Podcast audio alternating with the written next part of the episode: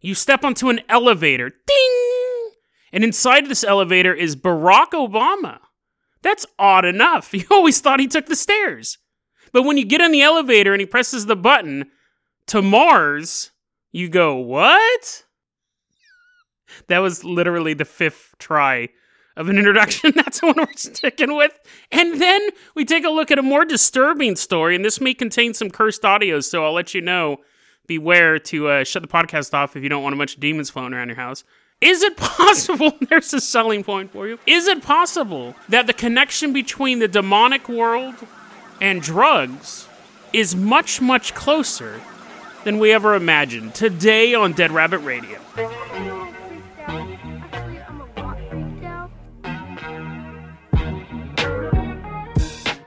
Hey everyone, welcome back to another episode of Dead Rabbit Radio. I'm your host, Jason Carpenter. I'm having a great day. I hope you guys are having a great day too. I hope you guys had a great weekend. I hope you guys are putting some thought into what you're doing for your 90 days to a better you challenge. I've decided what mine is. I'm going to focus on maximizing my weightlifting. Something I did a lot in high school and college. I've done it on and off over the years. I've actually set my goals of how heavy I want to be lifting in 90 days. I've also cut out all nicotine, which I had been doing previous weeks, but I've also now cut out all caffeine, all sugar, and I'm actually going to focus on this will be hard for me. I'm going to cut out artificial sugar. Um, definitely limit it to the amount that I'm drinking now with all of my little fruity carbonated water drinks. But my main focus I have on my wall a list of all of the weightlifting goals I want to be at in three months. Let's make these 90 days to a better you work for me, because I need your guys' support too, and work for you as well. So now's the time to kind of formulate a plan of what you think you need to do to be in a better place 90 days from now. I wanted to share that with you because I hadn't told you what I was going to do. I knew it was going to be fitness related, but I, I really needed to narrow it down. And that actually plays into our last story, but we'll save that for a bit. First off, let's welcome into Dead Rabbit Command our newest Patreon supporter, Slinking in the Shadows, being pursued by a group of hounds. It's Superfine Volpine. Everyone give a round of applause to Superfine Volpine. Runs up on our shoulders like a little fox. We keep the hounds at bay. One of them can be your best friend.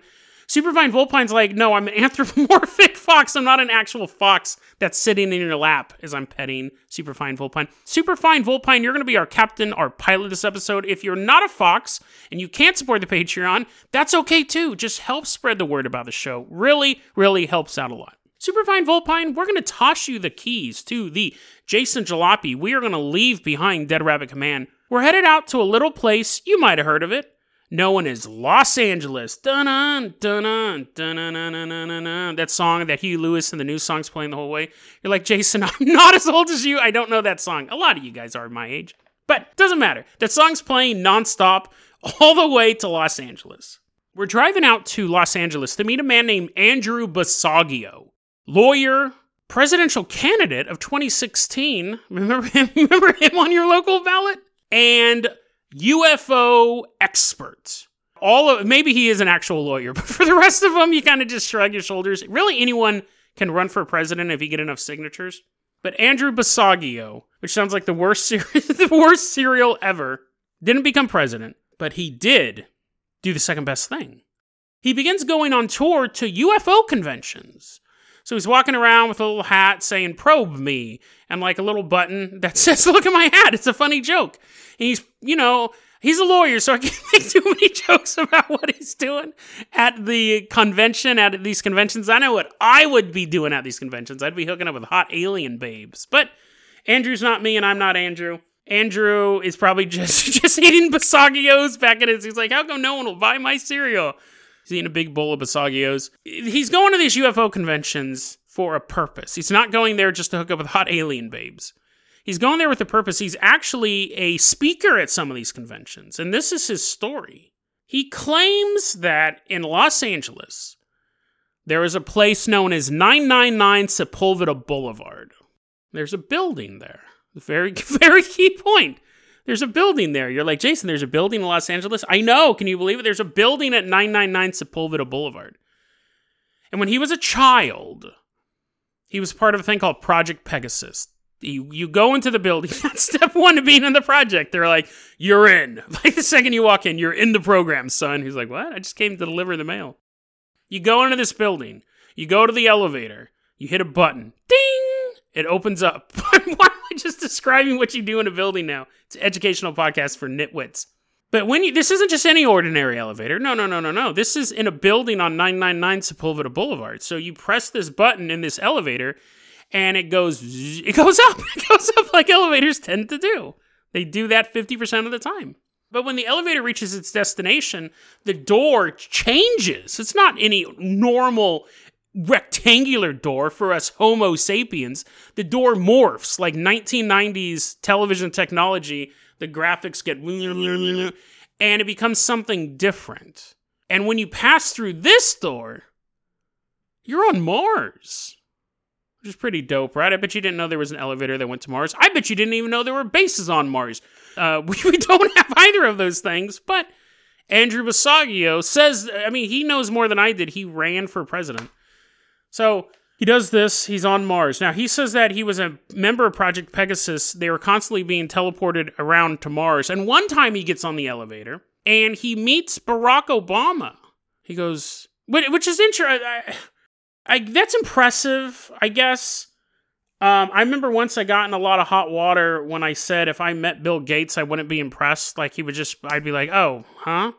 What? I put my headphones back in. I'm like, oh, thanks, good sir. But no, I don't want to hear about your microchip. Put my headphones back in. I to be impressed. Like, sure, he's like a billionaire and like he invented computers and stuff like that uh, in his garage, but I'm not impressed. I mean, like if my buddy did it, I'd be like super proud that my buddy did it, but just some like random dude who did it a long time ago, I don't care. If I met Barack Obama, I'd probably be a little more impressed. I'd be like, hey, you're that guy who like won an election. Because that's really what you do, right? When you become a president, you beat two people. Like you beat someone the first time. Like that's the hard part, is like winning the election. And then there's a second election, he beat somebody else. I don't remember who did he beat the second time. Oh, it was Mitt Romney. Oh, I mean, like it's cool, I guess. I'd be like, hey, you're a Netflix producer now. Can you get can you get my show on Netflix? But like once you've become president, the hard part's over. Then you just kind of like delegate and make decisions. Like I would be, I'm not to say that I wouldn't be. I'd be more impressed to meet Barack Obama than I would be to meet Bill Gates because Bill Gates didn't beat nobody. Like basically, for me to be impressed, you have to have overcome a human opponent or a bear or a tiger. I would be impressed slightly if I got in an elevator and Barack Obama was there. Then then after I go, hey, it's nice to meet you. Then I put my headphones in and go, I don't want to hear about your microchip. He's like, what are you talking about? I don't have any microchips on me. His eyes shift from side to side. Uh, so so that whole that whole thing aside, this is what's bizarre about it. He says that when he was a little kid, he met Barack Obama. This guy is in his 50s now, like in his 40s or his 50s. Barack Obama's not that old, so he would have met Barack Obama as a child which is far less impressive. It's like a hundred times less impressive because he's just some nobody. He's just some kid in an elevator, just standing there. And you're like, hey, what's your name? And he'd go, uh, my name's Barack Obama. Why are you asking me my name? We're both part of a top secret mission headed to Mars. How would you even remember that you met this dude? You're going to Mars. There's stuff way more fascinating than the kid standing next to you in the elevator. But, anyways, for some reason, he remembers Barack Obama he's hanging out in an elevator with Barack Obama. He's going to Mars. That's the most intriguing thing about him. He said that he visited Mars 40 times. By, you know, you know after the after the first 20 you stop counting, right? You're like, "Oh, what am I doing today? Oh yeah, visiting Mars. Go up to big red dusty planet. It'd be boring up there." Well, apparently he he believes in this human lunar base on there. Also, that kids are being kidnapped. We covered that on our Earth First episode. That there's a conspiracy theory that children are being kidnapped on Earth, flying to Mars. It's a 20 year journey, according to this conspiracy theory. In that episode, it's a 20 year journey, and then they're used as slaves on Mars. Which at that point they're not children anymore. If you kidnap an eight year old on Earth and it takes 20 years to get to destination, you have a strapping, strong 28 year old man running off of the ship with a wrench. Why are they even doing that if they have an elevator? Just take all the kids to Sepulveda Boulevard. I'm not giving I'm not giving the government advice on how to kidnap kids and take them to Mars, okay? But I'm just saying, there's more efficient ways than to take a 20 year, and it doesn't even take 20 years, the, the rocket journey. That should show how old that conspiracy theory is, really. But he says he's been there uh, 40 times.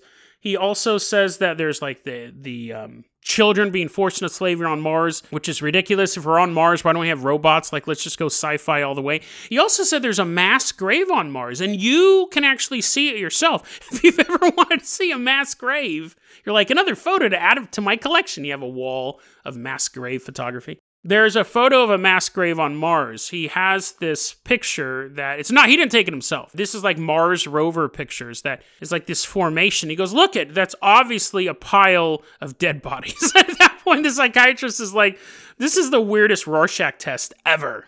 But apparently, there's a photo of a bunch of dead bodies on Mars.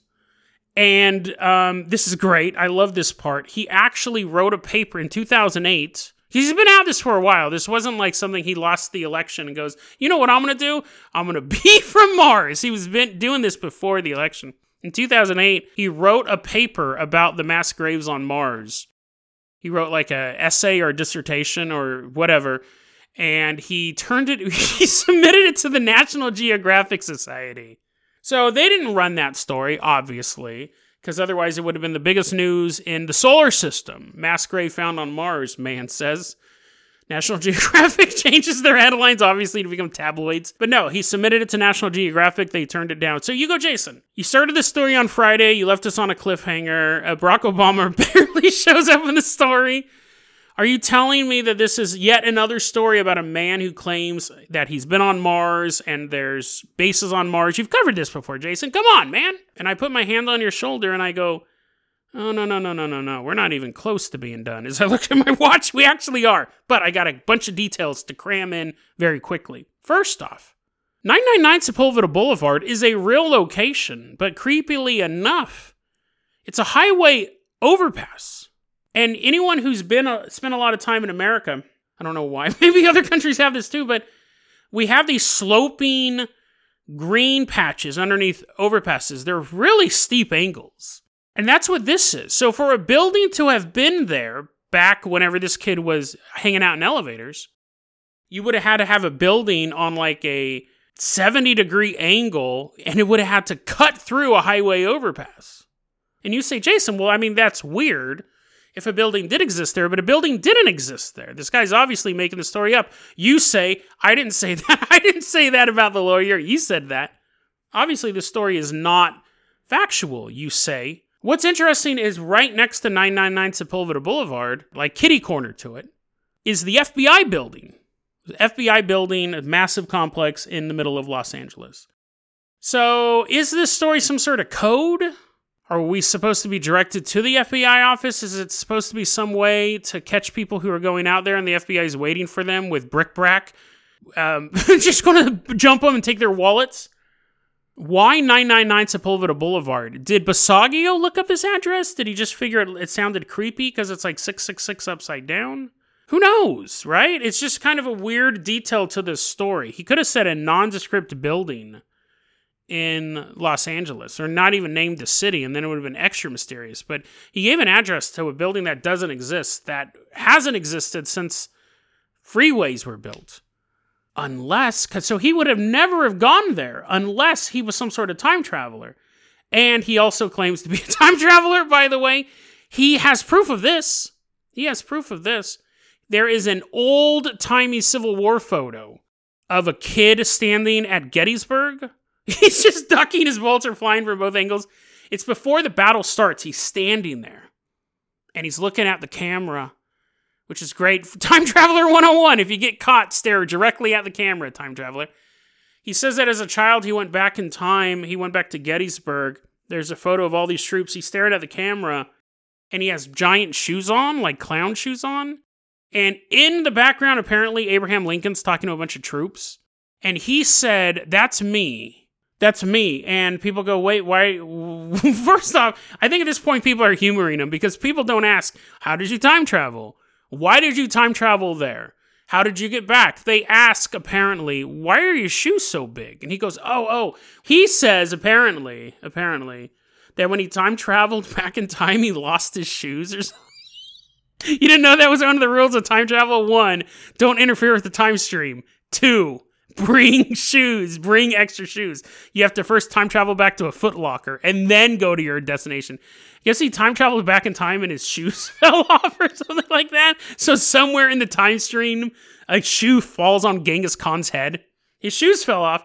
So when he goes to the Battle of Gettysburg, or right before the Battle of Gettysburg, he has no shoes on, and someone's like, "Hey, you son, what's your name?" And he's like, "Uh," they're like, "Never mind, never mind, future boy." Come, he's like, "Oh no, my cover's blown." They're like, "Yeah, yeah, yeah." We see a lot of people no shoes back here. Yeah, come here, and they gave him shoes, but the shoes didn't fit, so the shoes are big.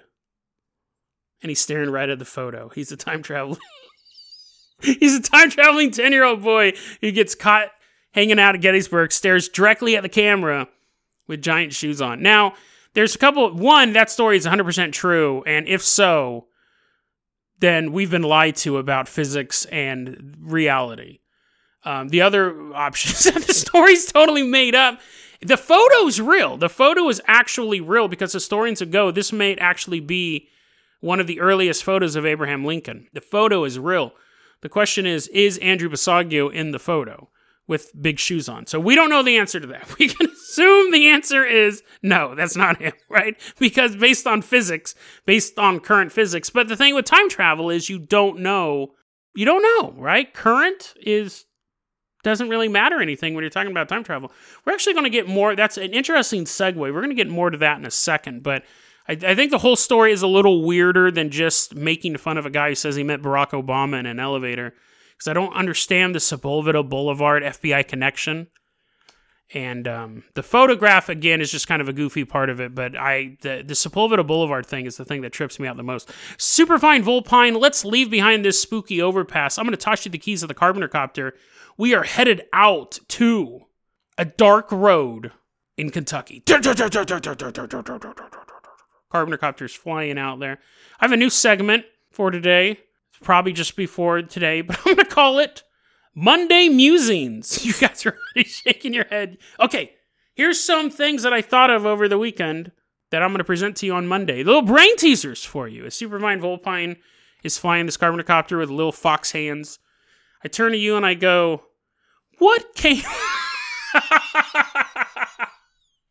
this segment will either be completely never used again or it'll be the most popular segment on the show. What came first? Think about this for a second. You're going to think it's a stupid question, but think about it for a second. What came first? The record, like an LP, the record, or the record player? Huh? Huh? Think about it. Think about it. Think Jason, I thought about it while you were saying it. Here's another one. This is an interesting one I came up with walking down the road. There's five basic emotions. Now, some people say there's four, some people say there's eight, but I say there's five. I say there's five. You have happy and sad. You have love and hate, because like a baby will experience those things. Love and hate, happy and sad. And fear. What's the opposite of fear? There isn't one. There's nothing to counterbalance that. Isn't that weird? You could say calm, but that's more of the opposite of anger. Happy, sad. You can even do angry, calm. Those are more states of being than emotion, but happy, sad, anger, calm, love and hate, fear. There's no opposite to fear. There's an antithesis to it. There's not being afraid. But that's not an emotional state. That's a reaction to an emotional state that existed, and now you're trying to not be that. Very weird thing. Here's another one. This is a bizarre one. Yo, those first two were so normal. Why aren't there more crucifixions? Now, I'm not saying like government wise, I'm not, not trying to say the government should start crucifying people. Crucifixion is one of the most visual execution methods in the world. I think you'd have hanging, you'd have guillotines, and then you have crucifixion. Firing squad is in there as well. Firing squad gets an honorable mention. But I'm not saying why isn't the government crucifying people? Why aren't there more serial killers crucifying people? It's such a religious icon. Like if you ask someone, how did Jesus die? they'll know it's crucifixion. Don't do that. Don't walk along the street and ask people that. But What I'm saying is, it is you see that it's a form of execution that is used as a religious icon. It's everywhere. Why aren't there more serial killers crucifying people? I'm not encouraging it. I don't understand that. Like you should see that more often. Why don't you? I can't think of a seri- a single serial killer who crucified their victims. Now, it's very hard. Uh, crucifixion is not something that you can just do on a whim. You have to have a giant cross to begin with, and but even if you were crucifying them to like a tree or something like that, it's still a lot of work. so, so, so serial killers are quite lazy, um, but they don't even like lay victims out in crucifixion poses that often. So why not? considering you have that religious icon and then you have people who are steeped in religion who are mentally ill not i'm not saying all people who believe in religion are mentally ill but you do have that subset of serial killers who are like super devout and they can't deal with their internal feelings so they lash out violently and then you have the whole satanic shock worshiping serial killers who want to do uh, how come they're not crucifying people the people who want to defame God doesn't exist, man. We're going to defame it all. We're going to show how evil humanity really is. The... That's my that's my impression of those serial killers. How come they don't crucify people? Why don't we see more crucifying serial killers? Again, I'm not encouraging it. It's now that I say that, you guys have to admit that is an odd detail, considering that is the one of the most famous ways to kill people on the planet.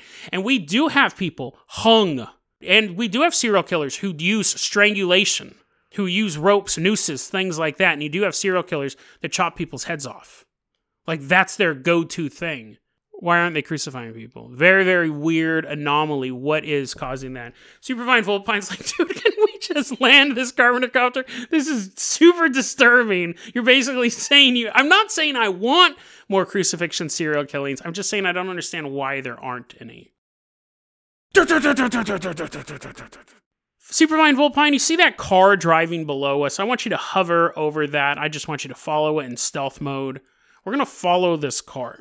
This car is being driven by a Reddit user named Hexabyte. I'm going to play you an audio clip, and I don't know. It's probably completely harmless. I've listened to it multiple times. Nothing bad's happened to me. You're like, Jason, you just talked about crucifying people. Again, that's not what I was saying, but nothing bad has happened to me. However, I'd like to give this warning Sometimes. I don't give it all the time. This audio might be cursed. This might be some sort of cursed audio. It could be a glitch. It could be a hoax. It could be something darker than that. It could be something that'll open up a portal in your house. So, one of the four, guys. One of the four. So, I'm just giving you a slight warning. I know not everyone wants portals to open up in their house. They're like, dude, I live here with my family. Uh, you can skip ahead 30 seconds or however long the clip is. I don't know how long the clip is just listening to it. So you, you, skip, you skip ahead, you jump right in the middle as the portal opens up behind you. Skip ahead at like a minute or just fast forward or something. But I'm going to play this audio clip for you now.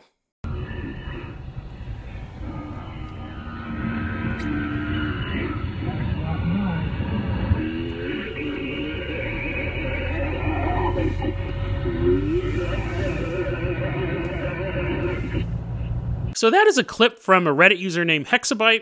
They were driving home one night through Kentucky. They were listening to 8:40 a.m. the radio station. Now, you can look in the show notes to actually watch the video. They are recording with their phone, so we see their stereo is tuned into 8:40 a.m. We see they're driving at night and we're hearing this horrible audio. Now, it could be a glitch. Uh, Hexabyte could be pulling a hoax, right? It could be someone in the back, the back seat just going and he thinks his funny friend in the backseat's choking on some Basiago cereal. But that's the backstory to this. Now, um, he posted this on Reddit. He's trying to figure it out. One of the Reddit users, Annie In, did check social media for the radio station to see if anyone else reported this incident. And nobody else did. No one else reported it on social media. So if it was a glitch, it wasn't a station wide glitch. So, a creepy bit of audio. I always like playing that when I can. But it leads actually to another question. It leads back to issues of time travel and it leads back to issues of drugs. When I went started investigating this, I do this a lot when I'm looking at paranormal stuff. One of the things I like about Reddit is you can look through someone's post history and you can kind of get an idea of who they are, at least what they're posting. There was one person who told this really compelling ghost story And then when I looked through their post history, they told a lot of really compelling ghost stories, and I came to the conclusion they were fake. Like there was just too many good stories over the course of three or four years that I was like, this is not true. This just it, not everyone not everyone's ghost story ends with the fire department showing up and the police pulling a body out. And she goes no no no that's the wrong body. That's my brother. And the killer jumps up behind her. Like that might happen to you once but this person had all of these really really creepy ghost stories in a short period of time across all these different boards. It's fake so i like to look through it it does give you an idea to kind of suss out who's who might be telling the truth when i'm looking at hexabyte's profile he uh, at one point uh, hexabyte sends a message to himself posted on a page, sends a message to himself, and he types in, Sorry, making sure I'm a real person, my head isn't on straight. I see posts about MDMA. I see posts about how to buy drugs on the darknet, on the deep web. Starts a thread. Is Silk Road 4 a scam? Thread's removed. Starts another thread later. Silk Road for a scam. So apparently Hexabyte did get scammed. Like the person was like, "Hey guys, can you help me out? Are they a scam?" And the thread gets deleted. He goes, "Guess I'll take my chances." So here we have someone who's obviously in a state of distress. They don't know what's real. They have to post messages to themselves. They're trying to buy drugs off the dark web. We don't know which drugs. They just are trying to figure out something. They're talking about MDMA, which is meth. Basically, it's it's. I know it's formulated a little bit differently, but it's in the end, it's a large component of is is methamphetamines. So this person's in in distress and they're using drugs either to self-medicate or for entertainment or both. It's funny because when I saw this story, it kind of put something in my head. Is it possible that drug use lifts the veils between the realms? It would explain a lot. And it's funny because that's actually like old school fundamental Christian belief that like drugs are the demon's gateway. You can read like old Chick pamphlets that kind of have that message. And I'm not saying that necessarily because that is just like an old school message. I think if you keep breaking down your own psyche with chemicals or bad decisions or horrible moral choices, yes, I think that can invite darkness into your life. I'm not talking about that so much though. I'm talking about imagine if let's call it the killer Bob theory from Twin Peaks. Let's imagine that I begin doing meth. I'm doing meth all the time. And you're my best friend, and we're hanging out together, and you're just like, dude, you need to stop doing you need to stop doing the meth, man. I like hanging out with you, but this is the fifth house we've broken into tonight. Can we can we just go back to your place and play GoldenEye? Yes. But first, let me steal this guy's Nintendo 64. I'll be right to the cart. I'm using meth all the time. You're my sober buddy. I start complaining about seeing the shadow people, and you're like, dude, of course, man. Of course, you're playing the game Shadow Man for the Nintendo 64. Yeah, yeah, yeah, but other than that, I'm seeing the shadow people everywhere. And you know it's meth psychosis. So you go home, just leave me to tear my own face off. You're like, ah, oh, I'll be better tomorrow. You go home, and when you get to your house, there's a shadow man standing at the end of your hallway. You didn't do the meth. You didn't get the psychosis. You might be a little stressed out because I, I'm doing those things and you're my best friend, but you're seeing those things.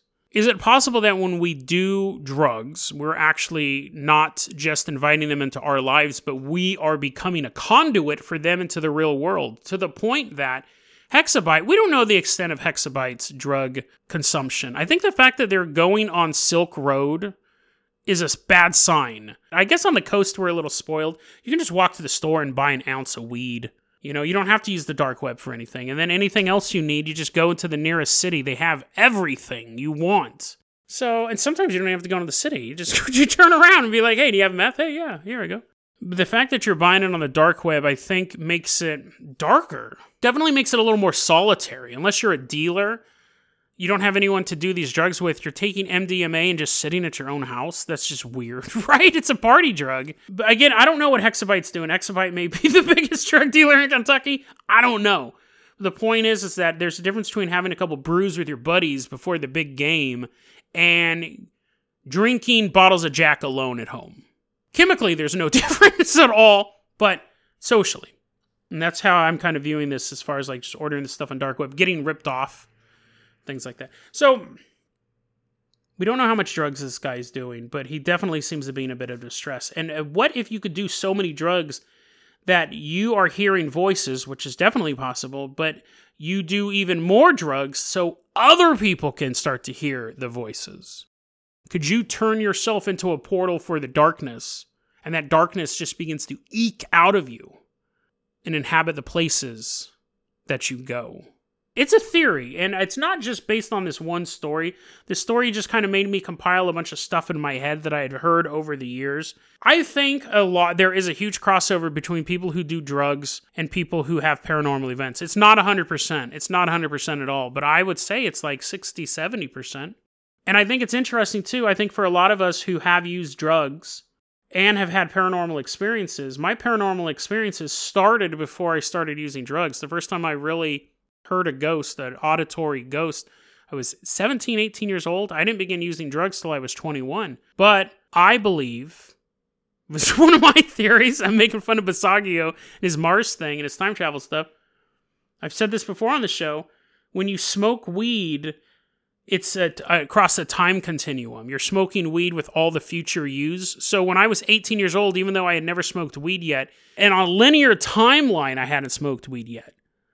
But in the fate of the universe, I had already smoked for years and years and years. So that ghost who appeared to me when I was 18 knew I was going to smoke only three years from now.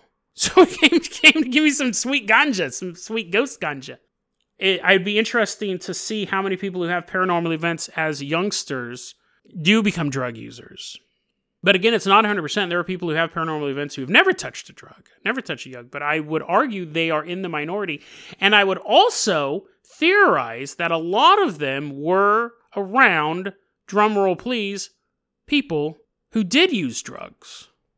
I think it would be very, very interesting to note people who have used drugs and have had a paranormal experience, and it doesn't have to be at that exact same time. A lot of times it gets dismissed. Dude, I was dropping acid, and then I saw the craziest ghost story ever. It was called A Christmas Carol. I watched it at the local community theater those get dismissed because they're on drugs. You can't take that. But people who do drugs and they go, yeah, I normally do smoke weed, but this night I was totally sober. I'm sure if you took that group of people and then people who have not used drugs, but have been around people using drugs, either in their home life or people close friends to theirs, and then people who have never used drugs and none of their friends have ever used drugs and have had paranormal experiences, I would say they would be in the strict minority. I do think there's a connection between those two things. What how it works, I don't know. Hi, this is Jason from the future. I'm editing this and it's kind of breaking up the flow, but I had to make a correction. I'm about to say I didn't have caffeine until I was 18. I really meant to say I didn't really drink coffee till I was 18. While I was editing this, I realized I've been caffeinated since I've been about six or seven when I started drinking Coca Cola. So that makes what I'm about to say even uh, more ridiculous. I haven't had this is the first time I've gone three days outside of some sort of medical emergency. Uh, but even in hospitals, they'll give you a diet soda.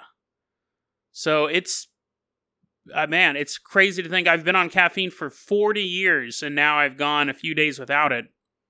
And uh, just keep listening to this episode and you'll see uh, what's going on now that I've stopped using caffeine. I thought it was an interesting thing, too we'll finish it up like this. How even the smallest drug can affect you.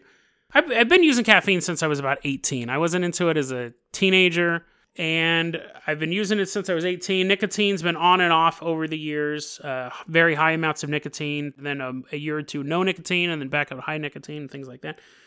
But I've never been drug free until about, I don't know, three days ago, where I've had none. None of it.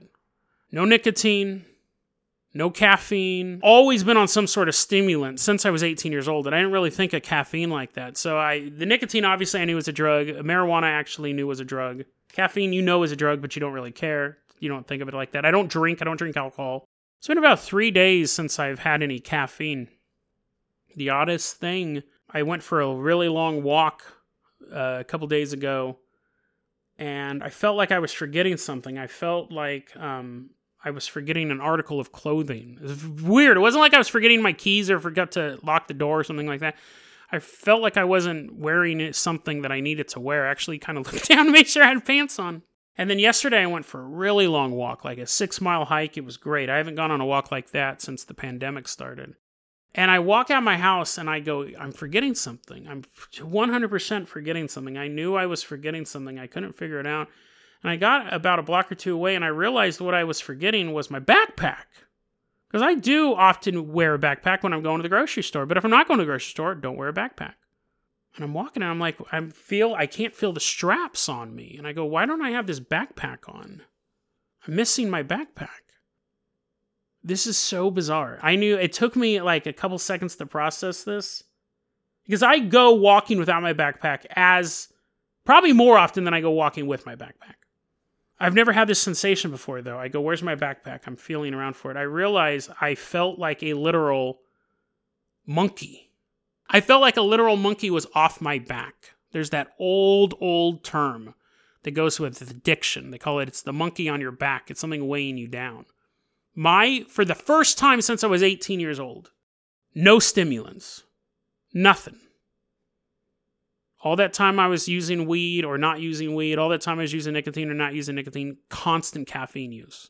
Constant stimulant in my bloodstream since I was 18 years old. I feel great. I feel great. It's so bizarre. I felt like there was something holding on to me and when it let go, I could feel it missing. It was that real of a sensation that it took me a day or two to figure out what it was, like to even figure out what was missing.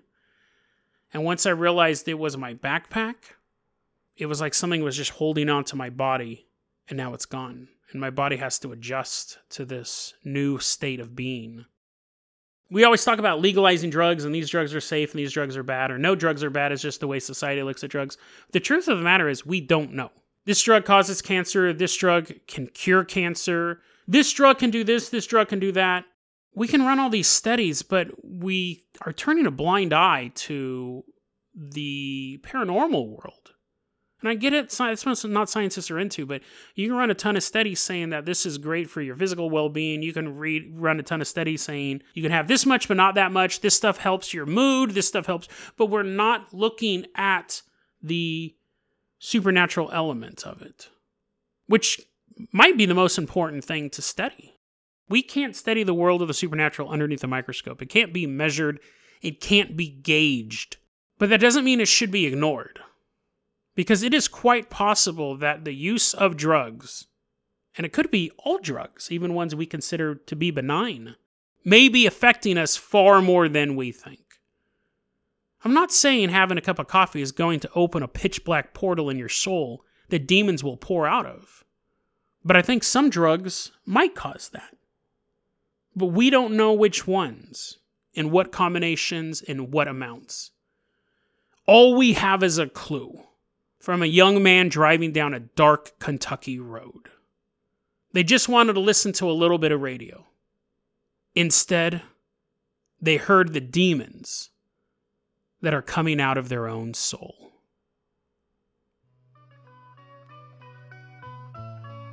Deadrabbitradio at gmail.com is going to be your email address. You can also hit us up at facebook.com slash deadrabbitradio. Twitter is at deadrabbitradio. Dead Rabbit Radio is the daily paranormal conspiracy and true crime podcast. You don't have to listen to it every day, but I'm glad you listened to it today. Have a great one, guys.